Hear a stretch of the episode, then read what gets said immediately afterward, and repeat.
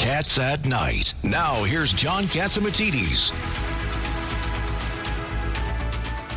On the line, we have Dr. William Parker. He is the CEO of Parker Maritime Technologies.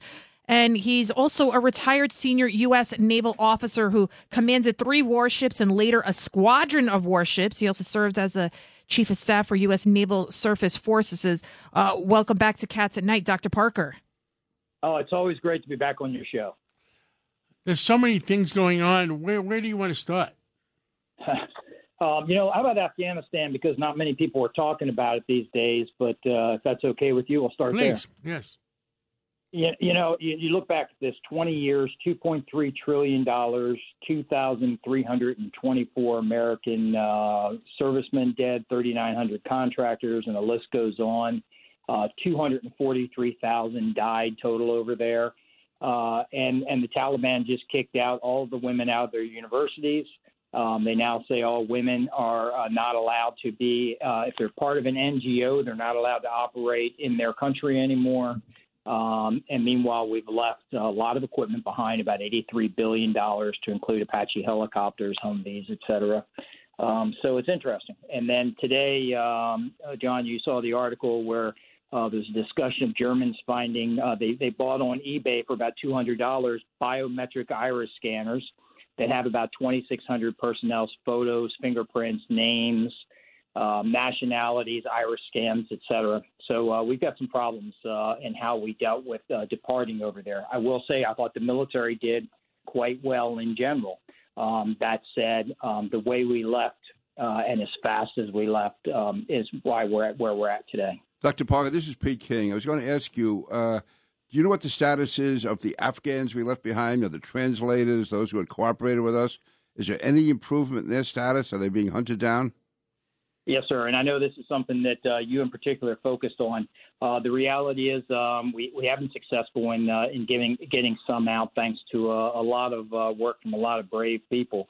Um, but unfortunately, there's a, there's still uh, many Americans there and there's a very large number of interpreters, translators, et cetera, that uh, we work with closely and made a huge difference on the battlefield while we were there. Dr. Parker, going back to the women, we're seeing the videos of the women crying when they're being told that they can't go to school anymore. And they're actually out in the streets protesting and they've unleashed water cannons on them, but they're still out there. I'm worried about their safety, but I guess it's also a good sign that they're able to protest in the first place. What are you hearing? Well, ma'am, I'm, I, you know, they're unfortunately these people are not going to. Uh, it's not going to end well for these women, um, and uh, I give them a lot of credit uh, for having the courage to stand up, uh, uh, similar to the Iranians who are standing up against their government right now. Um, this is this is a brutal uh, organization, the Taliban there. And unfortunately, I think what you will find is uh, many of them dead or in prison. And, and it's really sad to see that some of these people held political offices or were teaching at universities, et cetera, and now they're not even allowed to go into their own parks or attend school. And what is that going to do to their economy when women are no longer allowed to be educated, no longer able to work? I'm seeing these videos of women saying, "My husband is disabled," or "I'm a widow. It's, I need to work." fourth world country.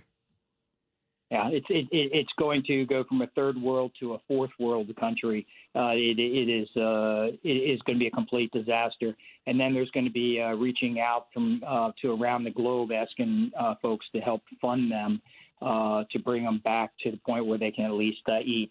And they're not there right now. They are suffering mightily, and much of that is because of a rapid, poorly prepared departure. And Dr. Parker, we, we're seeing this video of this huge hole that has been cut in the El Paso barrier, and just migrants are, are pouring through. It's hard to believe this is still the United States and that's happening. Well, I tell you, this gets to state rights issues, but the reality is, you know, you had 900,000 legal immigrants come into the United States in the first nine months of 2022. That's good, right? We want to bring in and good people that care and want to be American citizens and do it the right way. But this year, 2.76 million migrants have crossed the southwest border into the United States. That's a million more than any other year. And in El Paso, um, I mean, it, it, it's on a stretch of the border between the U.S. and Mexico. It's four miles from El Paso where they've cut this huge hole. and they're bringing in drugs, they're bringing in uh, uh, human trafficking like you wouldn't believe. We don't know what else, and that really concerns me. Uh, if they're bringing in weapons of mass destruction, bio weapons, uh, et cetera, we have a huge problem there. And and we also have an issue with states' rights on whether or not these states are allowed to say no. I'm going to put up this uh, this barricade, whether it's Arizona, Texas, or others, and and prevent this from happening. I mean, this is not sustainable. Why why do you think that the Biden administration is allowing this? Why not send the National Guard? Why not build the border? Why not have some sort of orderly immigration process in place?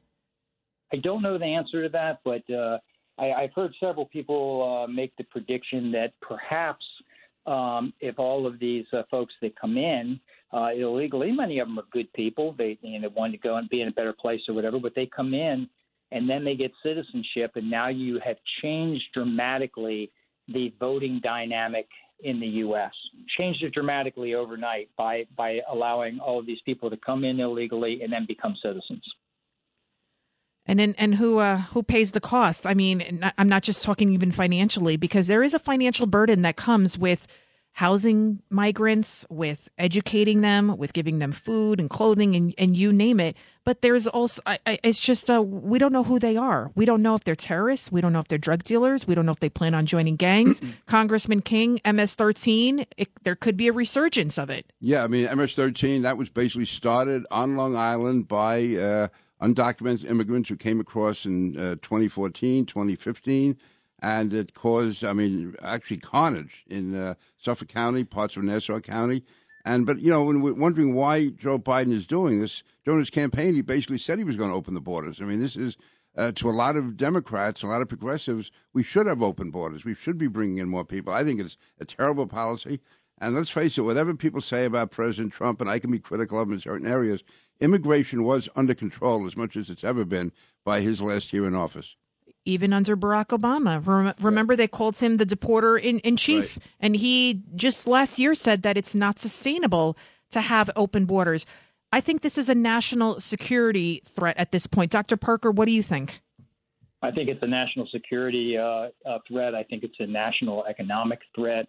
Um, I think when you look at our schools, um, it's a major issue, all points that you have brought up. But when you get to the security side of the house, if you don't know who's in the country and you don't know what they're bringing in, that's a major, major threat. Uh, I mean, can you imagine allowing people into your home? Uh, open up the front door and just saying the next 12 people just walk on in. Doesn't matter what you have in your backpack. That's basically what we're doing right now. I mean, all the all our people, all our security people in Homeland Security, if the boss if the boss is getting uh, orders from the White House, what do they all think? Um, I, there are a lot of uh, very frustrated people at Customs and Border Patrol, at Homeland Security writ large, at the U.S. Coast Guard, um, et cetera. People that are, are trying to protect this country, um, the, the police officers, uh, the gentleman that you just had on.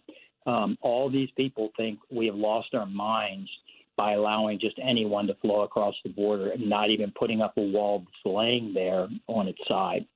And and it's uh, it's going to have a negative impact. It's already having a negative impact, but it's going to have a bigger one. Um, and we start having uh, you know dirty bombs go off in the United States, it's going to make 9/11 look like child's play, which is just horrifying to think about. But uh, not hard to get weapons like that across the border when they're as porous as they are. When you realize how difficult it is for the airports, all the, the tight security measures, and yet in the southern border, people can just walk across, and the terrorists are well aware of that. They are well aware of that, and um, you know that's why I started off with Afghanistan today, uh, is because when you when you really look at it, you know they're making preps right now. There's somebody sitting somewhere right now in uh, in Afghanistan that's making preparations for the next attack or attacks against the United States. Um, and I believe that will be in either a dirty weapon or a uh, or a bio attack because those are the the significant impacts, and, and you can hurt the most number of people doing that. And I'm not sure that we've maintained our part even from the border issue, whether we're doing all we can as far as terrorist activity, trying to stop it. To uh, uh, again, when I was down there, I remember the you know, tremendous effort of New York and Washington, other places, to fight back against terrorism, to set up uh, investigations and security measures. And I, I'm just not convinced that that same intensity of effort is going on right now.